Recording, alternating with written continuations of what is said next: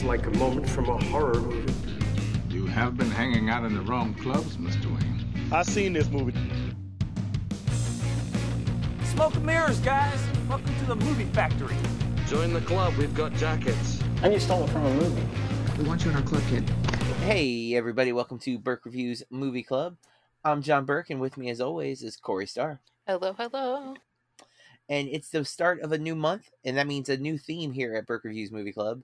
Uh, last month, February 2020, we did uh, Love Antosha. This month, March 2020, we are doing Phoenix Rising.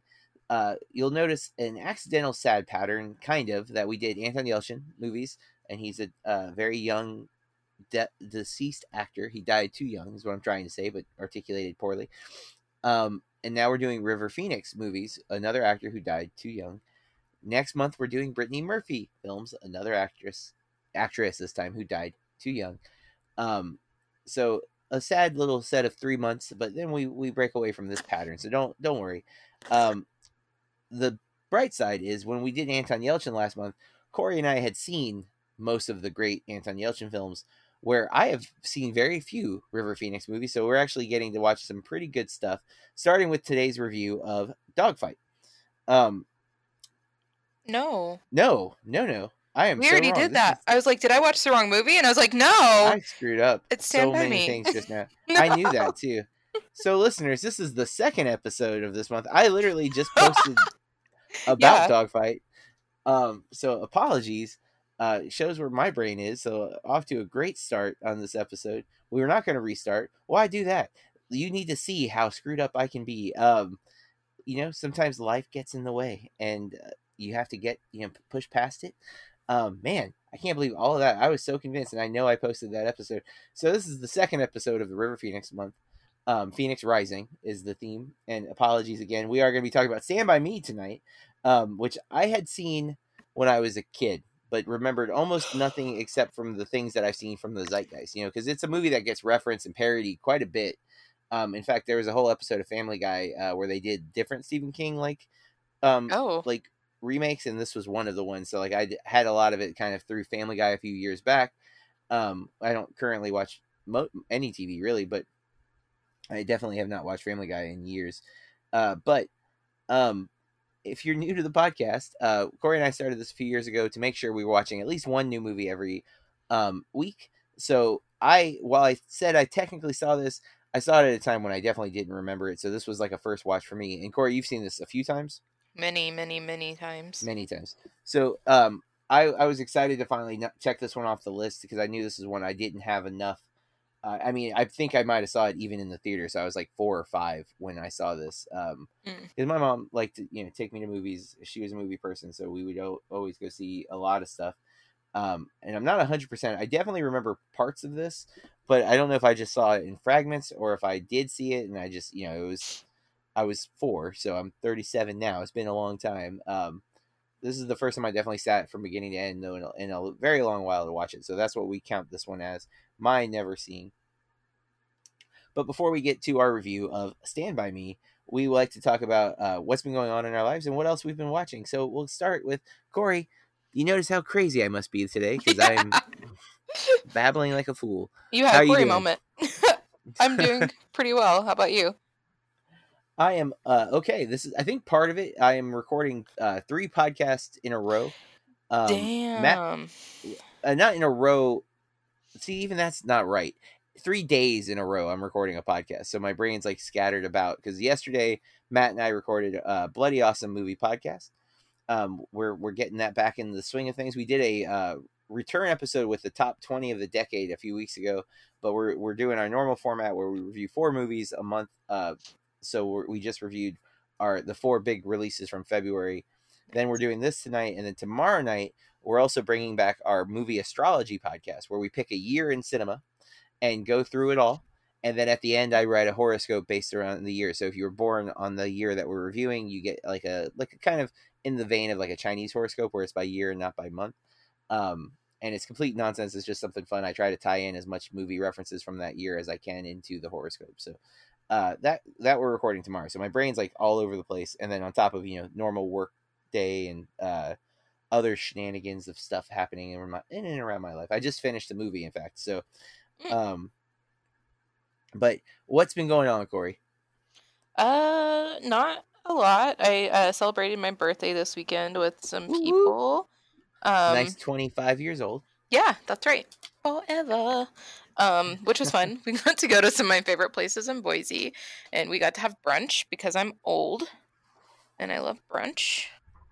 What do you Um, get at brunch? I don't think I've ever truly had brunch. Oh my god, you can get whatever you want. Really, honestly, um, it's usually just the breakfast menu, but it's for people who can't wake up early and get moving. So we made, I've had brunch.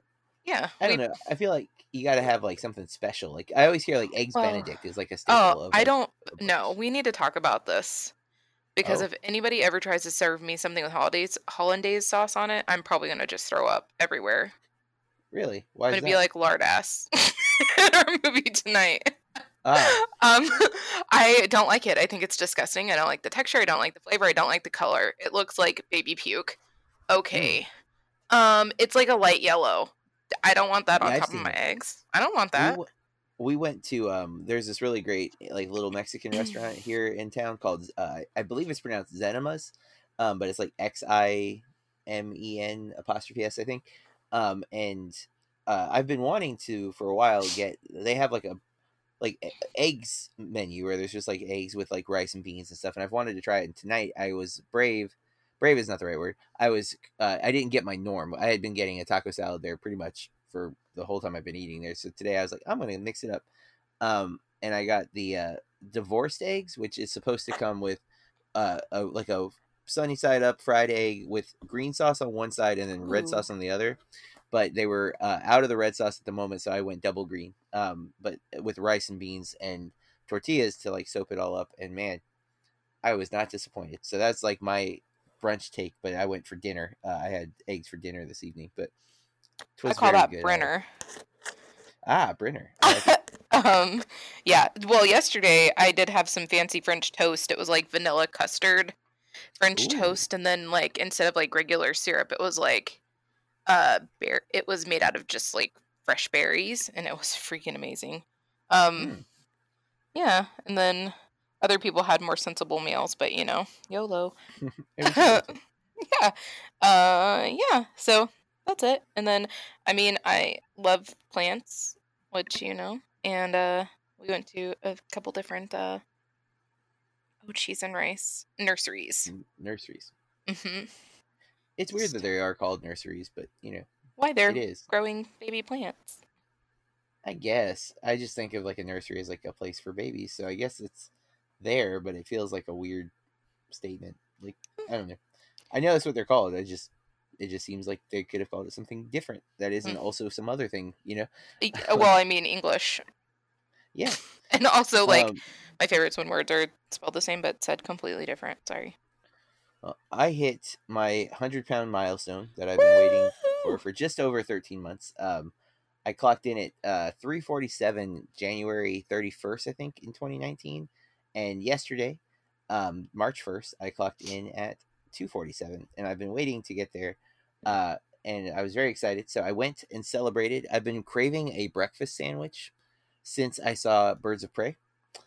And I, Oh, I went to uh, our local Wawa and I got a uh, a fairly sensible breakfast sandwich. I got uh, I got I did get a shorty, so it's their like sub roll, but I got wheat instead of white bread, and then um, I got an egg white omelet with spinach, tomato, jalapenos, and this uh, pickled like spicy cherry relish. Oh, that sounds good. Yeah, it was very good. It was very spicy, but it was very good. Um, and I got I forego I didn't get cheese. I really wanted pepper jack. I didn't because that's extra calories.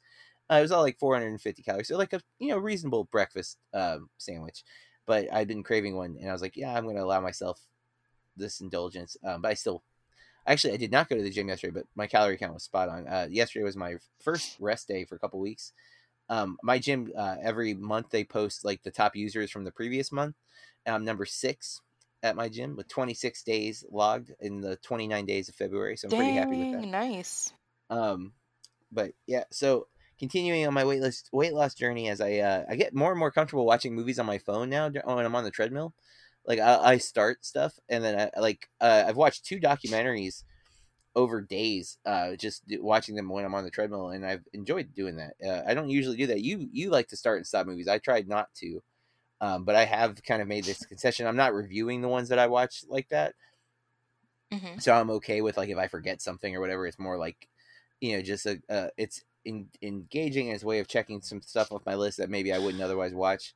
Have to be a little more selective at the gym because I don't want something weird popping up on my phone, which kind of backfired with one of the docs that I watched, but Oh no. um, uh, nobody saw, but I think if someone had seen it, it would have freaked them out. But um, I was like, oh man, like I'm like leaning into my phone more, so like hopefully no one can see.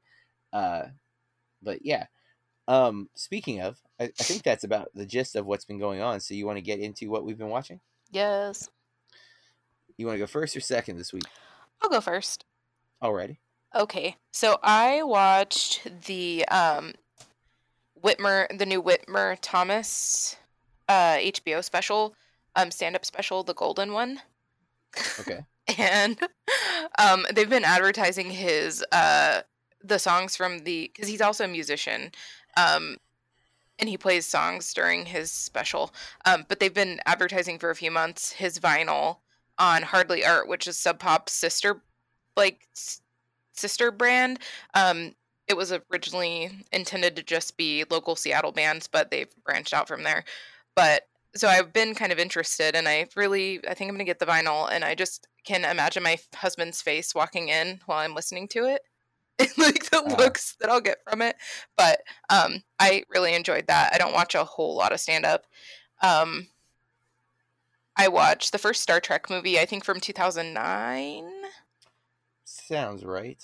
And then I started watching the second one, but it was getting really late. Um, and then I went to the movie theater and saw The Lodge, Oh, which I complained about on Twitter already. But for the millions of people that don't follow me on Twitter, I didn't realize until a couple mo- days before the movie that it's directed by the same directors. There are two as Goodnight Mommy, and I hate that movie so much. It's the dumbest Ah. movie I've ever seen in my life.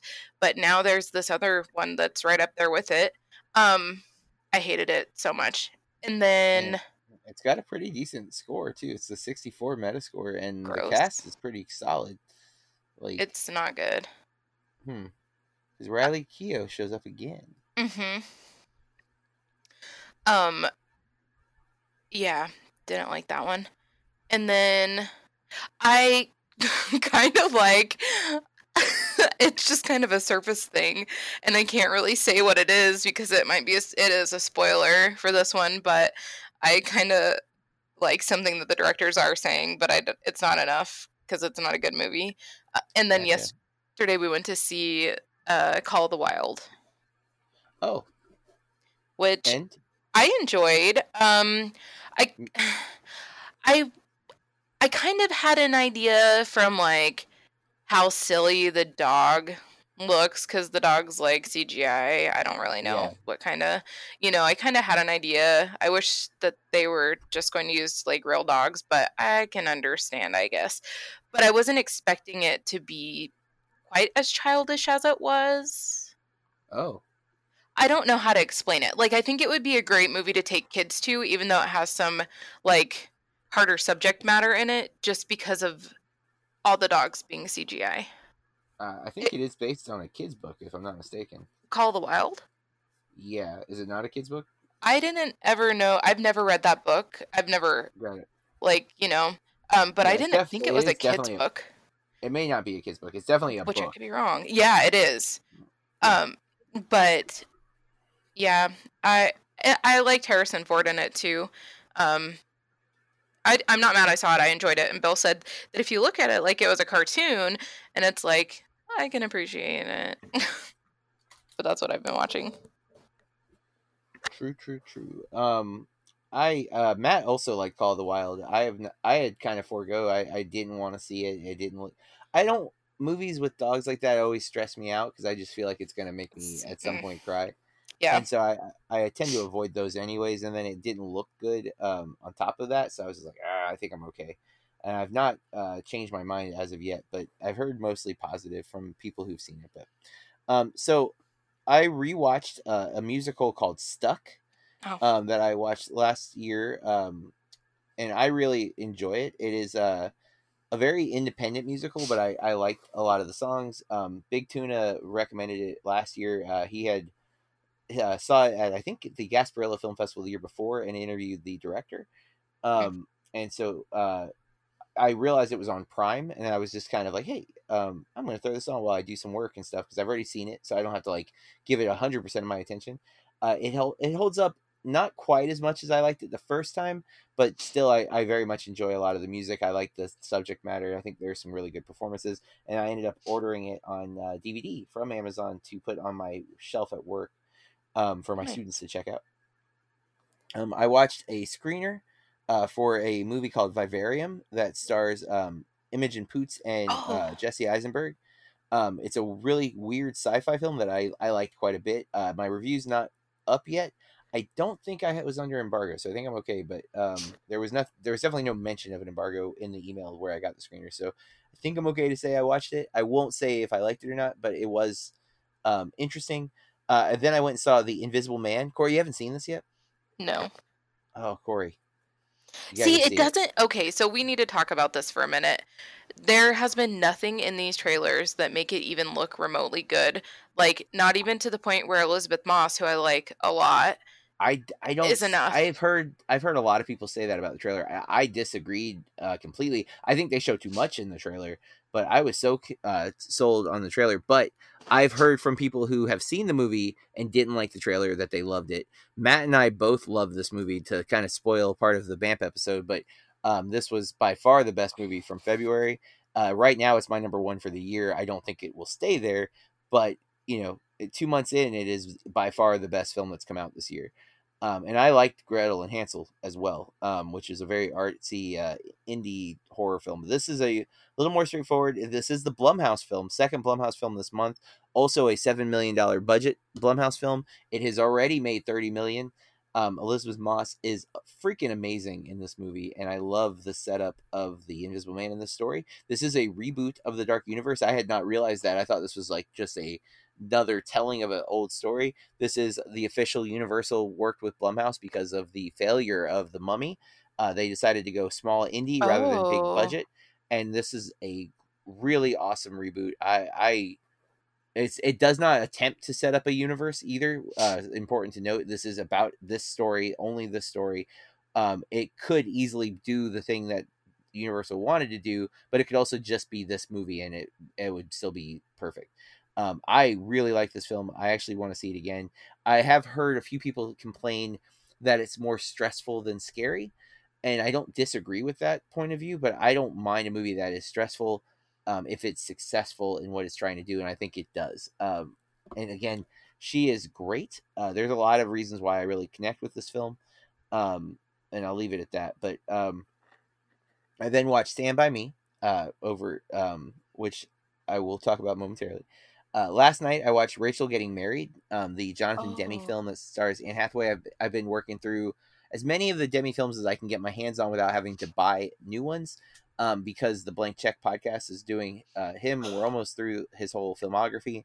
Um, in fact, you bought me uh, the next movie, which is um, um, The Master Builder or A Master Builder. Uh, so that's why I have to watch that before next Sunday. Um, and then they end with Ricki and the Flash, which I don't really want to watch, but I'm gonna. Uh, Meryl Streep in a rock band apparently is that movie. Um, but Rachel getting married, I found at Dollar General like a year or two ago, and I hadn't watched it, and it, now is the right time to finally do so.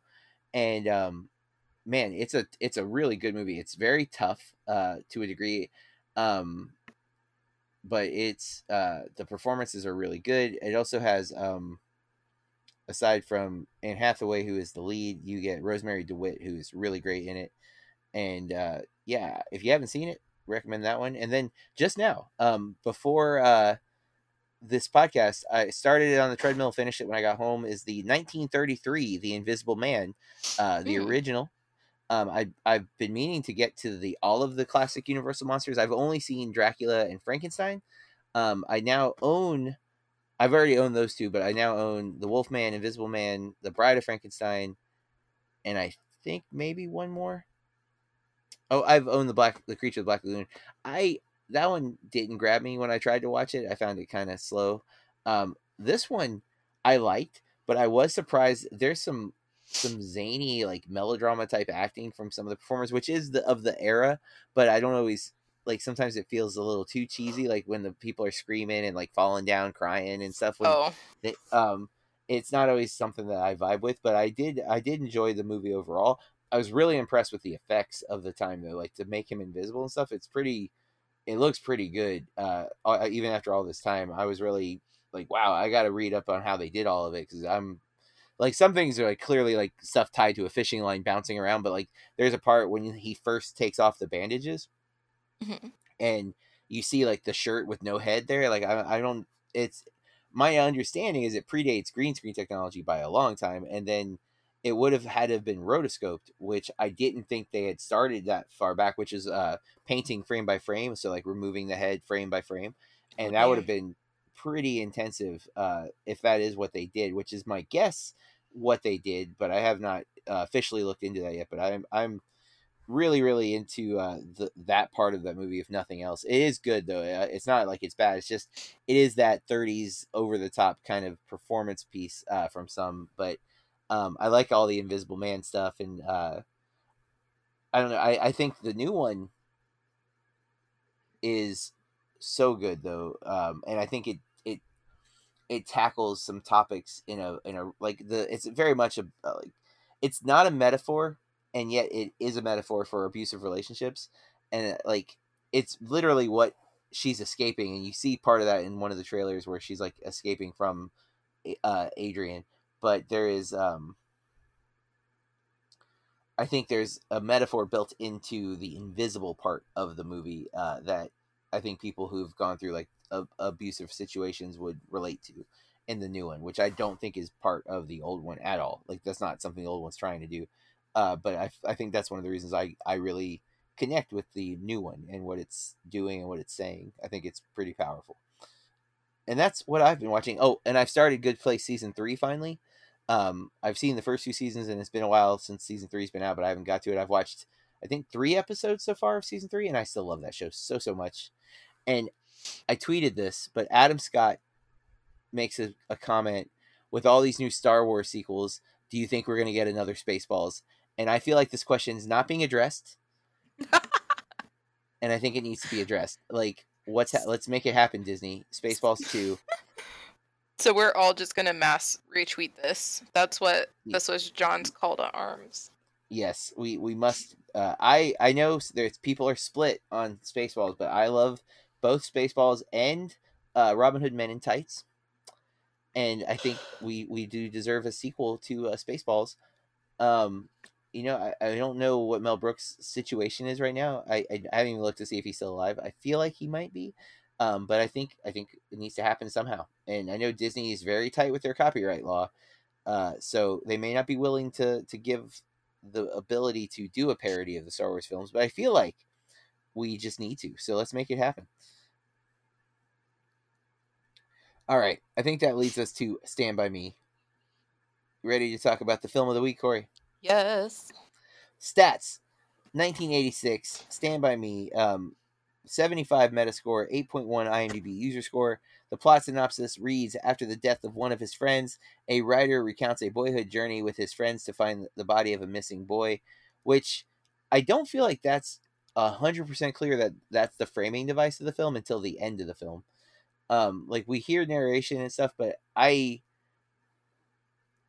I don't feel like we see Richard Dreyfuss as the grown up writing the story until the end, which I guess is a spoiler, but it's not because it's in the synopsis. So, you know, what you gonna do? Am I wrong? Did I miss like something with him at the beginning? I know there's a guy in the truck reading a newspaper article. Yeah, that was him. Um, See, it doesn't look like him. Like, well, it didn't register that it was him when I saw that scene, and then at the end I was like, oh, it's Richard Dreyfuss, but oh, baby Richard Dreyfuss.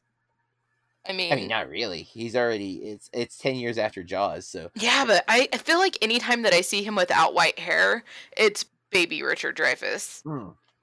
yeah, because I don't know. Um, I don't feel like I have. I can. I feel like this isn't a question for me because I've seen it. You know what I mean? yeah. So many times, but I, I, I don't feel I like fe- it's. Oh, go ahead. I, I clearly missed something. Is why I'm asking. So Well, I felt like it it's maybe not very clear until he starts telling a story um during like when they're camping. oh well, yeah, no, okay, I see what you're saying. But like who that man was. Yeah. And that like Well, so before we get into the movie plot any any more, let's go. Uh, it's directed by Rob Reiner. Uh, it's based on the novella "The Body" by Stephen King. Um, we have Wil Wheaton, River Phoenix, Corey Feldman, Jerry O'Connell as our big four. They're the four friends in this movie. Um, then we get Kiefer Sutherland playing what I feel is either a precursor or follow up to a very similar performance in The Lost Boys, because that's what his character totally reminds me of. Which, to be fair, only seen Lost Boys maybe he needs twice. a long uh he Um, needs a big like cross earring. Mm. Casey Siemaszko is important, kind of. Gary Riley's not as much. Um, but then we get uh, John Cusack in a very small role um, a couple of times. What is uh okay, yeah, and then the father um, of of uh, Gordie is Marshall Bell, and the mother is Frances Lee McCain. She doesn't have to do a whole lot in this movie, but um, and then as I mentioned, Richard Dreyfuss is in it, but not a lot. But it's still it's Richard Dreyfuss, so he's deserving of a mention. That looks like the gist of anyone we need to say here.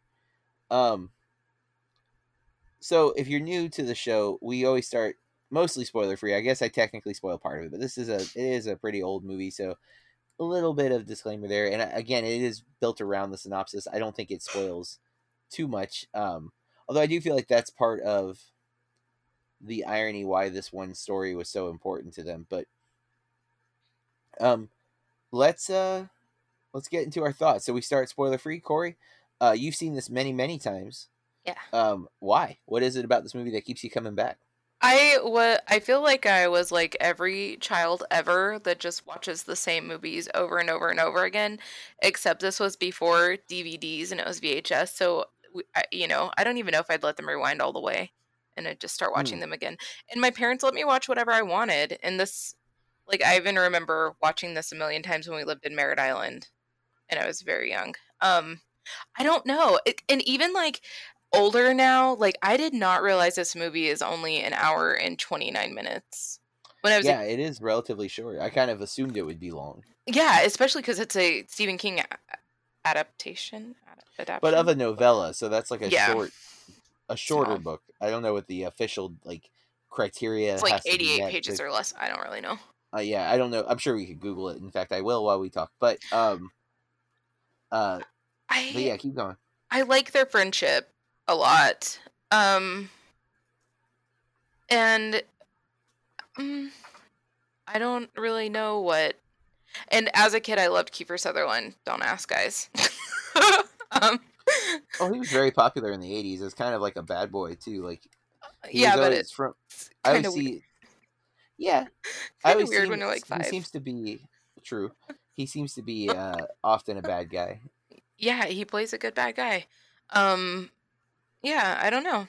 Uh, so it was interesting watching it with my adult glasses on, which I have seen it once, I think, since I've been an adult, but I can't even remember when that was. And I think Hmm. I have the DVD that came with the soundtrack, Oh, maybe that I got at that music store that we both worked at for a while.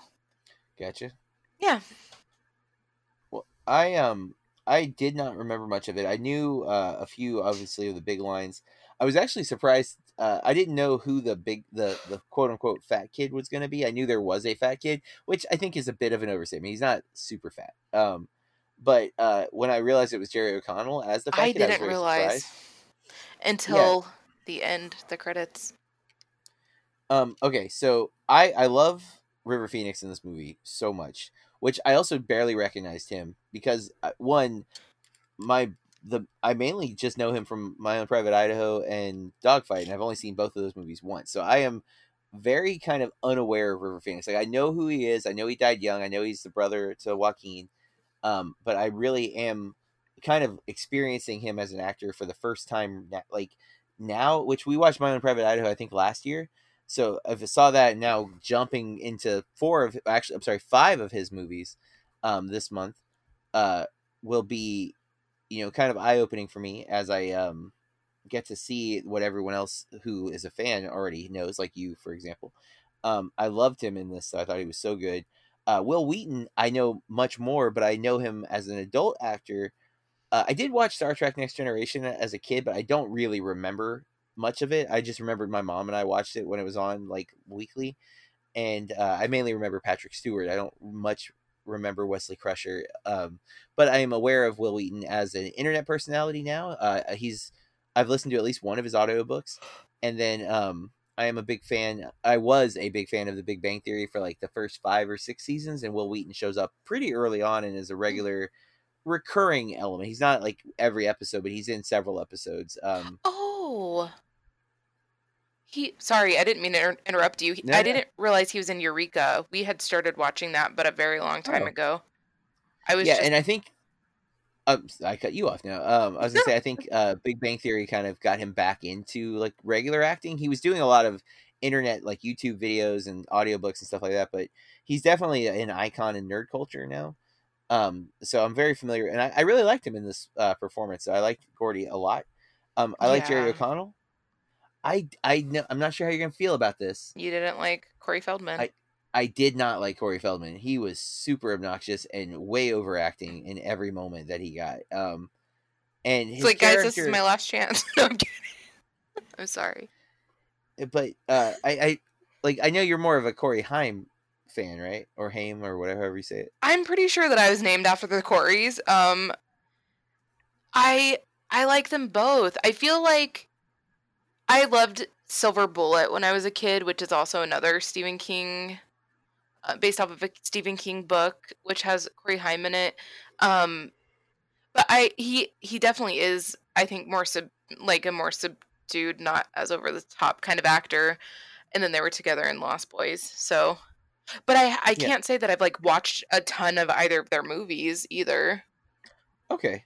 Um, because we watched Goonies, Mhm. and I liked him more in Goonies, to be Mhm. honest.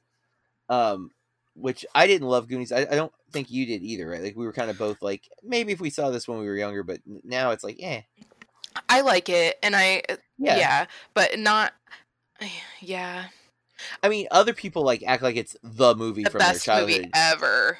Yeah, and I did not see it as a child. I saw it as an adult, and I'm like, yeah, it's cool. I don't love it, and it felt a little long, if I remember correctly. Um, again, I don't dislike it either. I, it was fine, and maybe if I saw it as a kid, it would have meant something to me.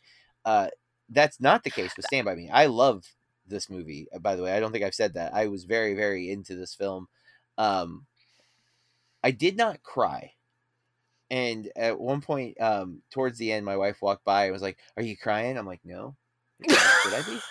I was like, because I, di- I do cry a lot of movies. Like I'm not ashamed to cry at movies, but it didn't Yeah. hit me like that. Um, I I think that something I wonder like cuz this movie is kind of timeless and people do love this movie and I think that it's just so real.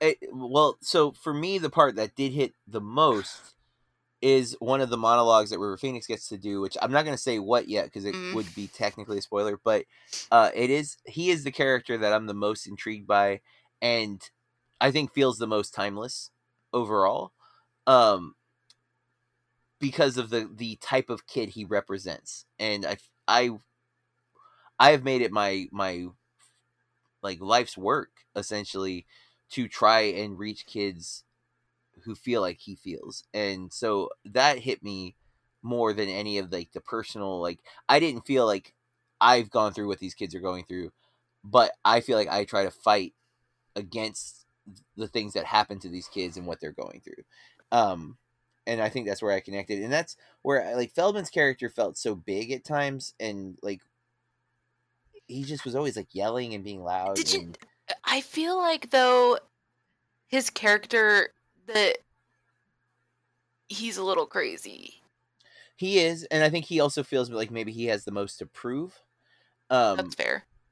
but I, it still felt like a big performance. Which he's a child actor. Maybe Rob Reiner didn't know how to like to coach him into something. in. Yeah, and it, it, the rest of this movie feels so composed and quiet that he does feel like a bit out of place. Like Um, I think if you look at a movie like Hearts, uh, Hearts in Atlantis, which I actually think those two films have something in common, which they do because they're both Stephen King novellas. But like even tonally, they feel very similar. Like they feel like they're cut from the same cloth to me. Um, obviously, one has more of like a supernatural vibe to it, which is uh, Hearts in Atlantis. That's the name of that movie, right? The Anton Yelchin one. Yeah.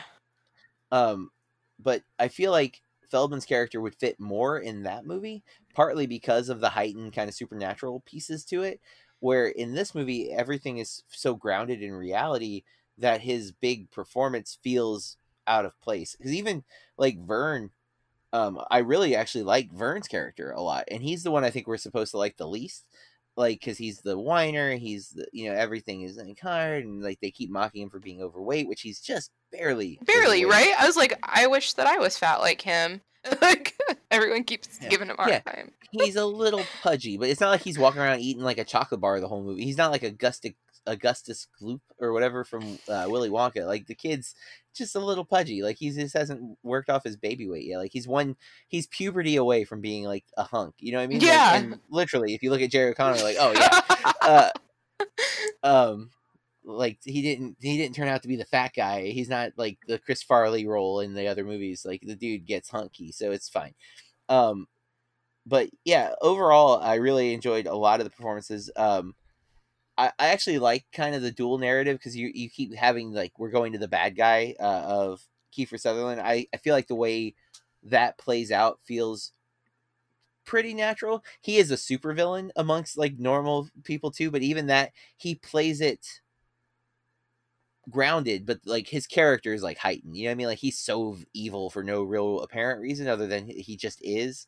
But I feel like it's a it's a good performance. Like it's not it's not as big as Feldman's. Like Feldman's just being big and loud and and escalating everything. Where I think Sutherland has like nuance to the character, and he, it's not just be as vicious as I can without context. So to me, it worked a little better as a character.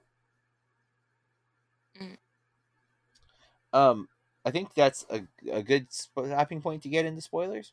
Yeah. Guys, from here on out, we are going to talk about Stand By Me in great detail. You have been warned.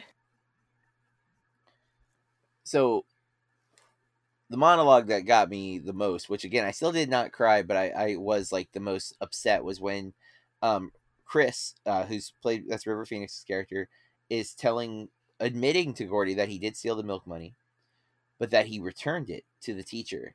And that then the money never showed up. And the implication is that the teacher stole the money, pocketed the money because of the type of kid Chris is, and she knew better. And then Chris's heartbreak in that he did wrong he tried to write it but then was screwed over by the one person he's supposed to be able to trust and from what we've gathered no adult in chris's life is okay the, his his parents are abusive now the teacher has betrayed him the one person he felt he could rely on and as a teacher myself that was more crushing to me than anything because i know kids who come into my class and i've met kids you know you hear oh well this kid is uh, a troublemaker or this kid is a lost cause and um, I'll be honest. Yeah, we don't hear that from our own coworkers. Our school has built a community where we believe our students can overcome that type of world. It doesn't matter where you come from. It doesn't matter what your background is. It doesn't matter what you've done. You can choose to be the person you want to be. You can choose to be better than the places that you come from. And we have tons and tons of success stories. And so hearing that uh, always frustrates me because, and again, not in a bad way. Like it, it made me endearing to Chris because poor Chris. You know, yes, he messed up. We all have made stupid mistakes in our life. Some worse than others, obviously, but we deserve the opportunity to right those mistakes. And Chris tried, and was denied by the one person who's supposed to be, you know, reliable to him. That we we often put teachers on pedestals and they disappoint us because we're still people but I try to to live up to that expectation as much as I'm able to. And I, I'm not perfect either. And that's part of how I live up to that expectation is I let my students know I am capable of making mistakes. And I will try when I do to rectify them. You know, I, I've definitely made mistakes as a teacher, but the one that I try to hold to is making sure that the kids trust me and that they they have the they should trust me that I don't betray that because it means something to me. So that moment really got me. It definitely made me love that character. I, I wanted to reach into the screen and give him a hug and tell him it's it's okay that not everybody's like that. That there is hope. Yes. I figured that was going to be. And that the teacher bought a new outfit with the money. Like, I shitty. know. Yeah.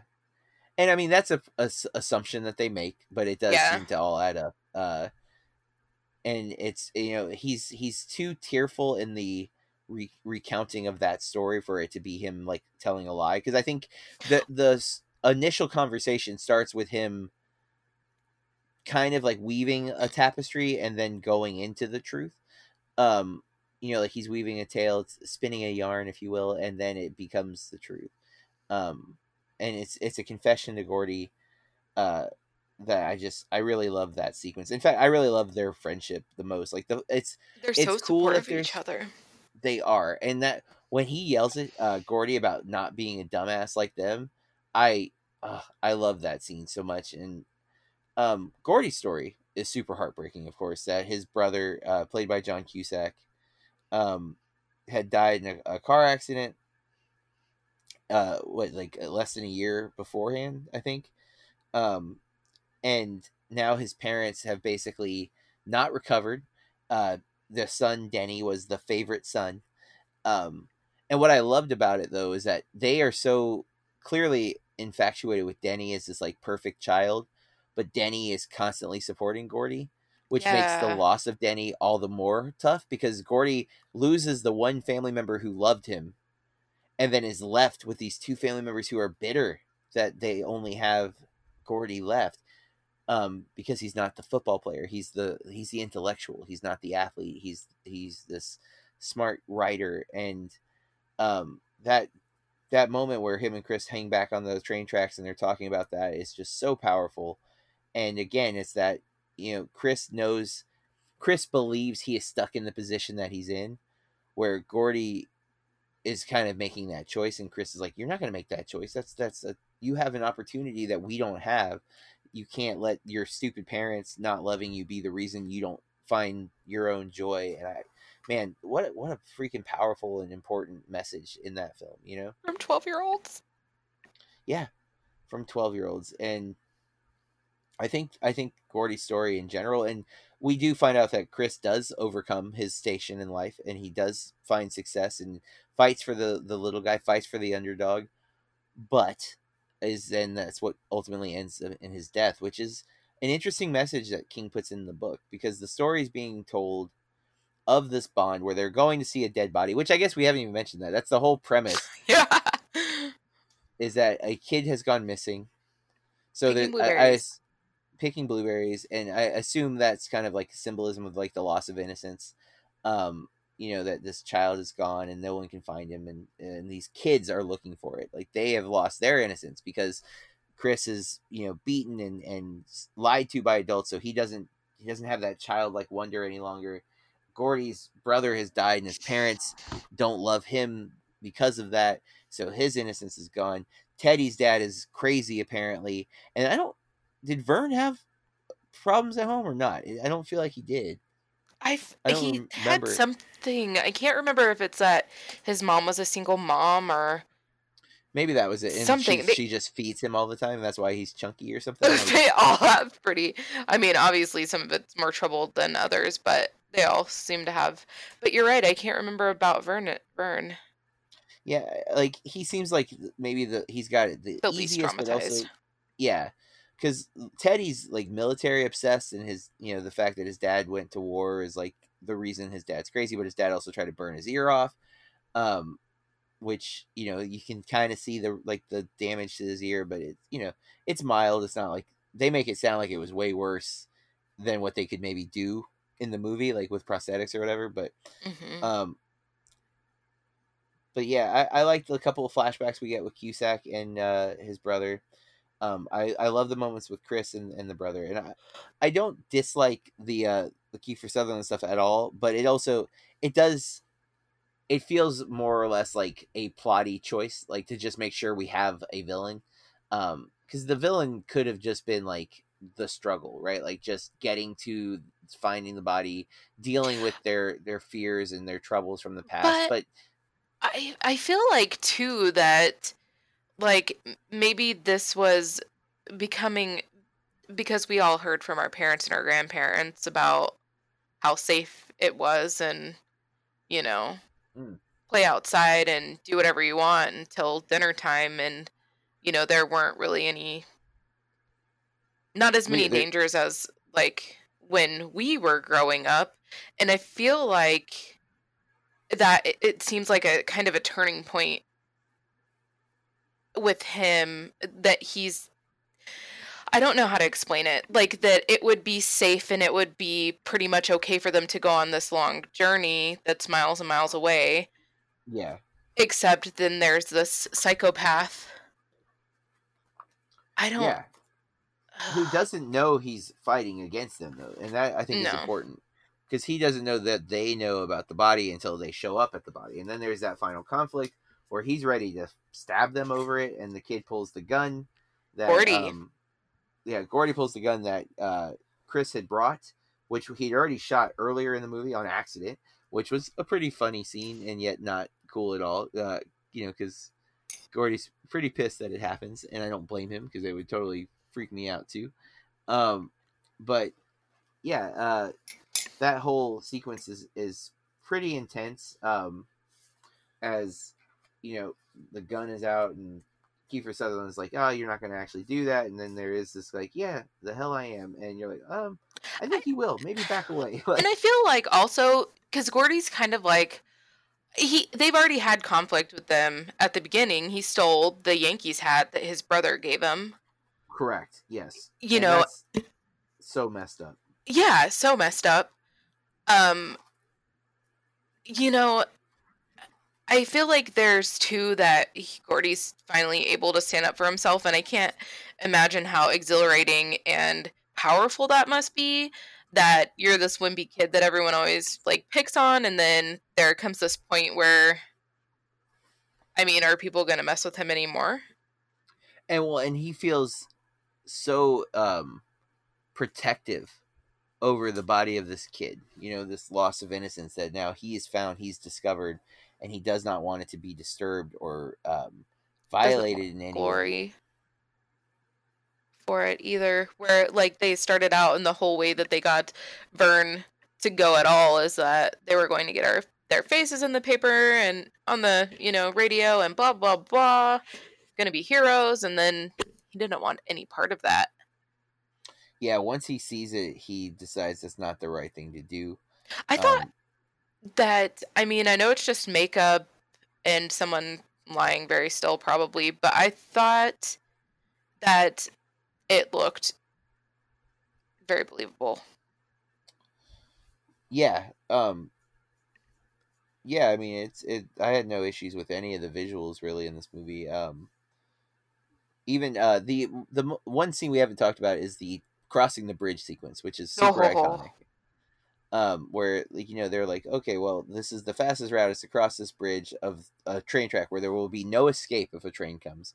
They don't know when the next train might be coming through. Um, and they start walking and vern is terrified of, of the heights which i can't blame him it's kind of scary and um, he's like crawling. But when they have to start running and gordie like lifts him up and they're running and gordie's like oh my god come on! Like it's it's tense and very very scary. Um, and then they dive off just the last second. Uh, luckily i'm surprised they aren't injured a little more because there's like tons of like giant boulders and, and stuff it was like a it ends up that it's a big fall yeah, it's not a short fall. It's not as big a fall as it could have been. Um, like if they had jumped in the water, I think they die. Like I don't think they survived that fall. But uh, that jump was maybe still like 15 feet or so, and that's enough to damage you. And they seemed okay. yeah with the rocks Um, and stuff Yeah, especially with all those boulders around and stuff. Yeah, it definitely could have been worse. Um, but still, that scene's really well done. I really enjoy it. Um,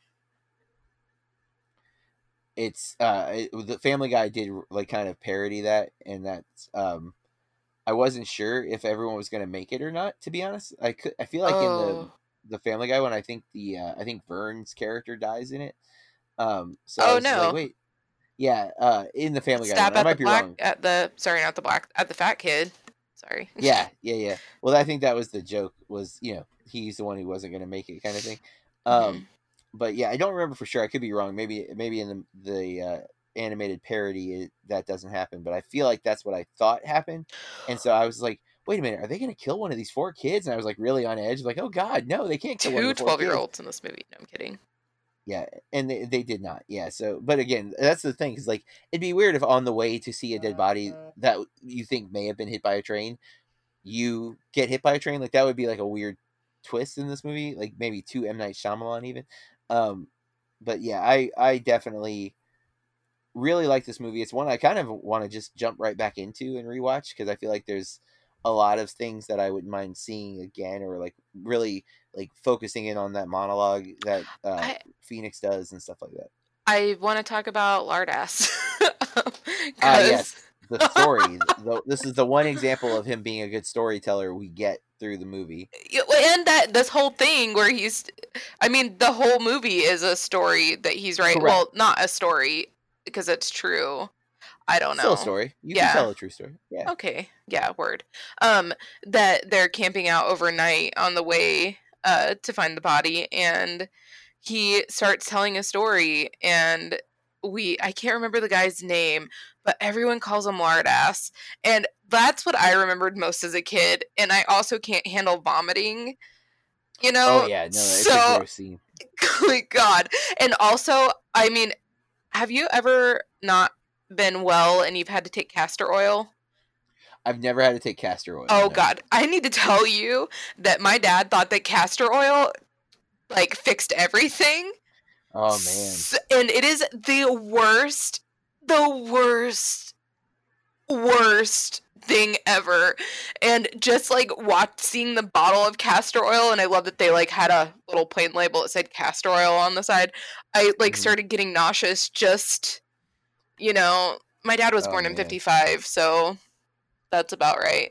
Um he you know, we just drank had to take it for everything and it's like swallowing can you imagine like swallowing like vegetable oil just like No. No a lot of it I guess the closest thing I've done to that would be like coconut oil when I was doing the keto, like real heavy. oh but, but coconut that- oil yeah and I mainly was mixing that in coffee, so it wasn't like still wasn't drinking it straight up. But um, even that texture in the coffee because it had like a like almost like a film. film. Yeah, and so I didn't I didn't enjoy drinking it, even though it didn't like ta it didn't taste bad, but it was like a texture thing. So I, I can't imagine just like gulping it, like no freaking way. Mm. It's so it I so the it just like it really hit me. you know. Um yeah, uh it was even more nauseating. And I can't oh, he took an egg with it. Um yes. Oh, what was? Oh, that was so he like oh my god, like just thinking about it I want to throw up. Um so nauseating. but I love that scene and I love that it's like totally a 12-year-old kid's story. But Yeah. yeah, I just love it. The pie eating contest and then he throws up on someone and it just becomes this big barf fest.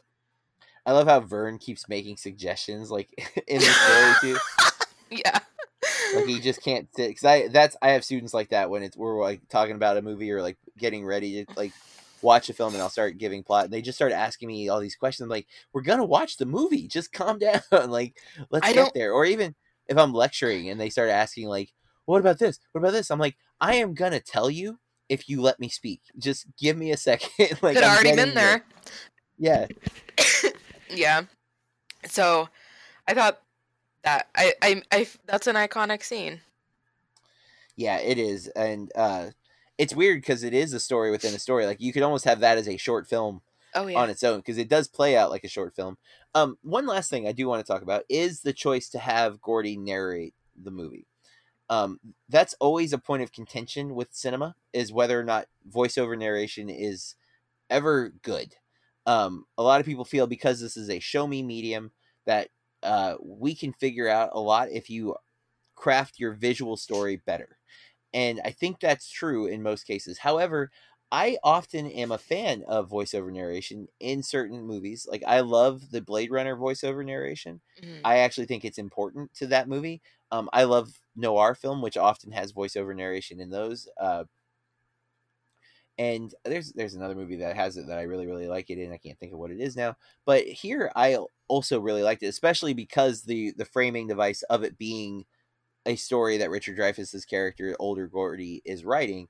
Um, I think the narration makes sense, uh, and I I didn't dislike it. Oh, The Sandlot is one that I also love the voiceover narration. Oh, love Sandlot. Um, and I can see why I can see the argument that it's a crutch because you're you're making your character tell us information that we could have inferred on But- our own. I think it is more personal sometimes. Sure. Uh, it does feel more like a book when you watch a movie with voiceover narration because like in a book you read narration all the time because that's how they can convey all the details uh, that you wouldn't get otherwise right? Because if Mhm. it was just dialogue the book would be weird. It would be like oh where are we right now? I don't know unless some character awkwardly was like hey we're sitting in a kitchen. Like you have to have that narration element um and of course you have the choice of what type of narrator. Is it like an omniscient narrator? Is it a first person narration um and here it's it's a first person narration and i i i can see that argument with a movie because you don't need it uh there's tons of great examples of films where you don't have the the inner monologues of characters and you totally know what they're going through because of the performance.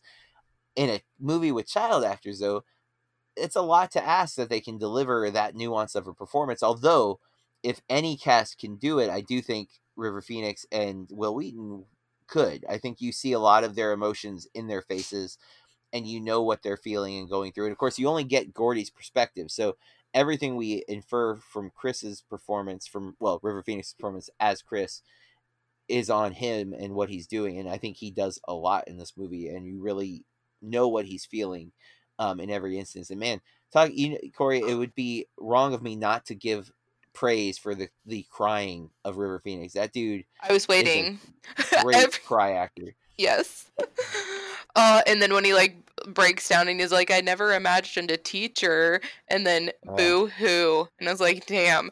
Every time that we watch a movie, like for movie club, or that I know that you're gonna be seeing in theaters or something, I and I see a crying scene, I always kind of Yeah. judge. Like, uh, listen, listeners, if you have not uh, listened to us for a while, um, I am very, very critical of bad crying in movies, and it can make or break my opinion of an actor or actress.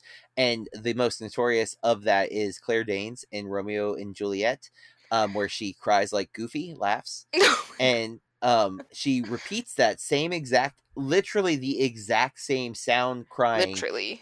in Igby goes down, uh, she it's the exact same. Like it's almost as if she, they just cut the sound from Romeo and Juliet and placed it in Igby goes down because it is exact.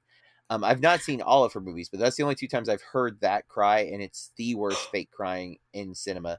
And then Jennifer Lawrence in uh, Hunger Games, I think it's, I think it's Mockingjay Part One where she goes back to her District Twelve and finds out the bad thing that's happened.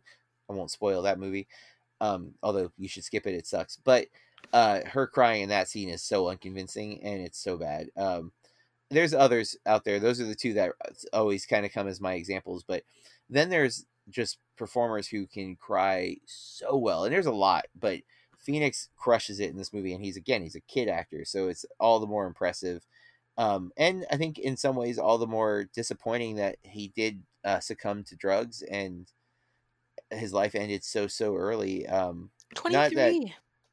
you know, just for my entertainment that I wish he survived. I wish people survived just to survive, but it is a shame when you see someone so talented and that talent burns uh, so bright. And of course, that is an expression that you know um, th- those that burn brightest burn fastest. And here's an example um, where he was so talented so so early, and apparently just could not deal with some part of life. I don't know for sure what led him to choosing drugs, but uh, from what Corey said in the last episode, and I've not done any real research, but that he, um, it was kind of a secret that he was using drugs, and that's not usually the story that you hear when people OD. It's usually like, oh, they were partiers, they Saw were always, yeah. And in this case, it sounds like people didn't, and that that's kind of more sad. I think um, that he was in so much pain that he even felt the need to hide the addiction um, from people, and that's that's pretty tragic. So um, this is a, a good month uh, so far. At least the first two movies that we've watched from River Phoenix have both been great. Um, I, I really love Dogfight, like way more than I expected to love Dogfight, and I really really Ah. like Stand by Me. But I'm not as surprised because Stand by I- Me is a classic. So I want um to suggest to you also um oh my gosh because I think that you would like it a lot even though it's about these musicians trying to make it in country music. Um uh, I think it's called a thing called love. Um yep, is- River is this Phoenix. another yeah, River River what? River Phoenix. Okay, Um it's Samantha Mathis and Dermot Mulroney. okay. Man, and- Samantha Mathis is kind of brutal though. Um, Uh, Why do you say that? uh, she is in the Super Mario Brothers movie, if I'm not mistaken, um, as Princess Daisy. Is she? and she's yeah i'm pretty sure and she's had a pretty not so illustrious career oh, Sandra um, Bullock's in it too. oh wow I've only Sandy seen it huh? once, but it's oh, Trisha Yearwood is in it as herself, Pam Tillis.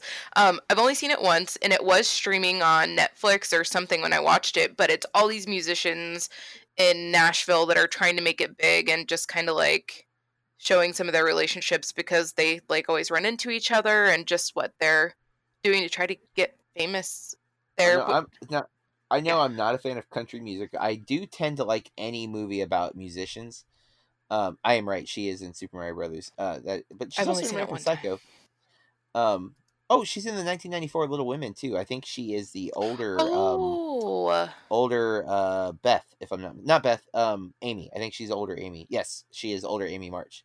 Which I've not watched this yet still. I bought it after seeing the last one, but I've not gone back and watched it. Um I really need to cuz I I do want to check this off my list. Just been busy. Um cuz Kirsten Dunst plays young Amy and then Samantha plays old Amy.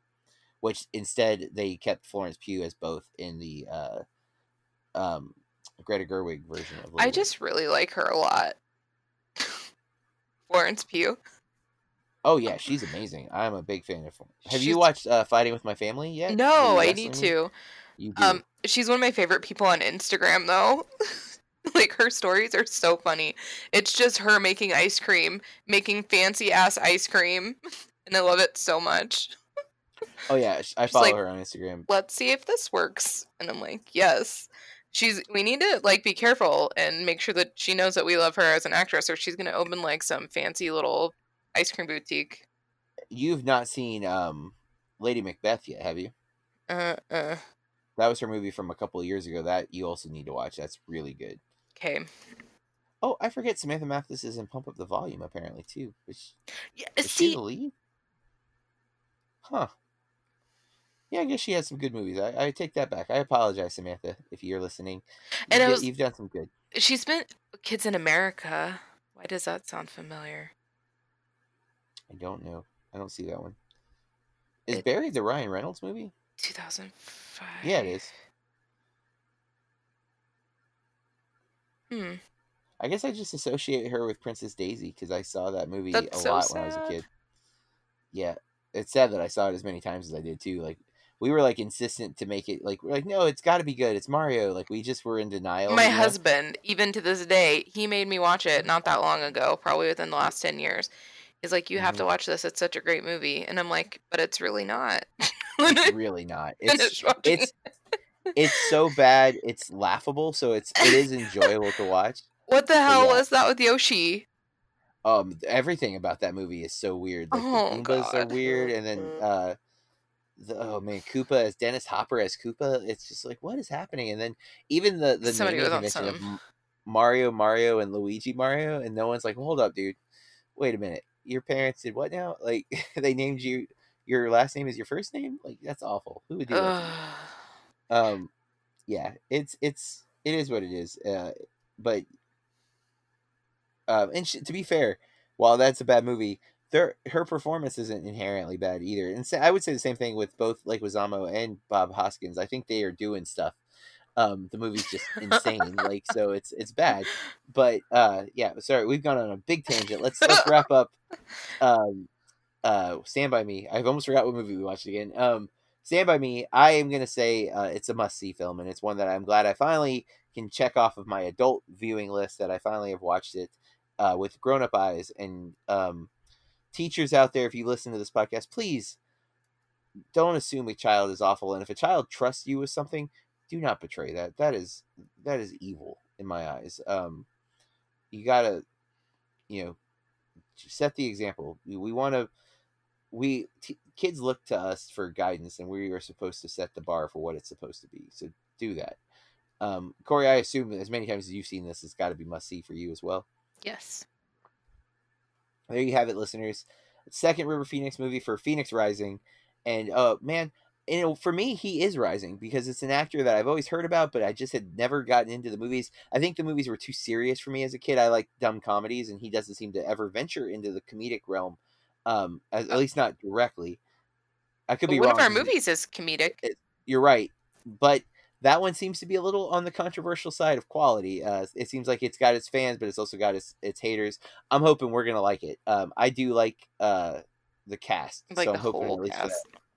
Yeah, it's an impressive cast for uh, I love you to death, but um, seems to be up and down in, in the the overall. Um, I have also not looked. Uh, what are we watching next week? Because this is one you picked, right? Mm, you picked this one. No, no, I picked Stand by Me. So I oh mean, yeah. next I th- sorry, I thought you meant. I I can totally see why that was confusing. Oh, sneakers is next week. Oh yeah, that has a That's an cast too. one. That does have a major cast. Uh, in fact, oddly, um, I ran into our buddy Mike Sanchez at uh, the mall the other day, where I buy a lot of my cheap movies, and we were looking at um, movies together, and I was talking about sneakers that we were getting ready to watch, and he's like, "Oh, I just rewatched that the other day. It was on some channel he was watching. He ended up rewatching it. It was just like, yeah, it holds up." So Nice. I was like, all right. So we got Robert Redford, Dan Aykroyd, Sidney Poitier, uh, Joe Marr, Gary Hershberger, David Stratham, or Strathairn, excuse me, River Phoenix, of course, and somewhere in this, um, oh no, that's later on. But this is uh, 1992, so one year after Dogfight. Um, I am excited to check it out. It has a 65 Metascore, 7.1 IMDb user score, directed by Phil Alden Robinson, who I know nothing about, but he's written some good movies. Apparently, he wrote uh, Field of Dreams and this, the uh, sneakers. But he's written some junk too. But we'll we'll see how this one holds up. I'm excited about it. Uh, we'll be watching that and reviewing it next week. So if you want to watch it, um, reach out to us. Tell us what you thought. We might include your thoughts on the podcast. You can use Anchor.fm to leave a voice recording, or just hit up on hit us up on social media on Twitter, Instagram, Burke, and uh, excuse me, and Letterboxd. I'm at Burke Reviews and Corey. At Corey R Star, two hours on the end. and um, you can go to burkereviews.com and read my reviews. Uh, Corey wr- writes some things every once in a while as well, so you can check that out. Um, you did a top albums of last year, which is still up and readable on our on our site, so it's worth checking out if you were like, "Hey, what albums did I miss from uh 2019?" Well, Corey's got the scoop for you. I think Corey, Yes. it would be cool if you did the top albums of the decade as well, because you know Matt oh and I God, just did that's our so top- hard. it is. It is, but it's also fun. Um, you could do it by genre if you want to. So you could do like top three albums by genre or something like that. You know, whatever you want to do. No, no pressure. It- No pressure. Recording. over. Yeah. It's on recording. Um, uh, listener, Sneakers does not appear to be on any free streaming services at the moment, but you can rent it for four bucks or less. Uh, for most of the big digital providers, except apparently, oh no, iTunes you can. It's just my device would not play iTunes because I have an Android. Forget you, iTunes. But I think that's it for this week. Corey, you have anything to part with before we leave? No. Well, then we will be back next week, folks. And until then, keep watching movies. This has been a Burke Reviews podcast. BurkeReviews.com.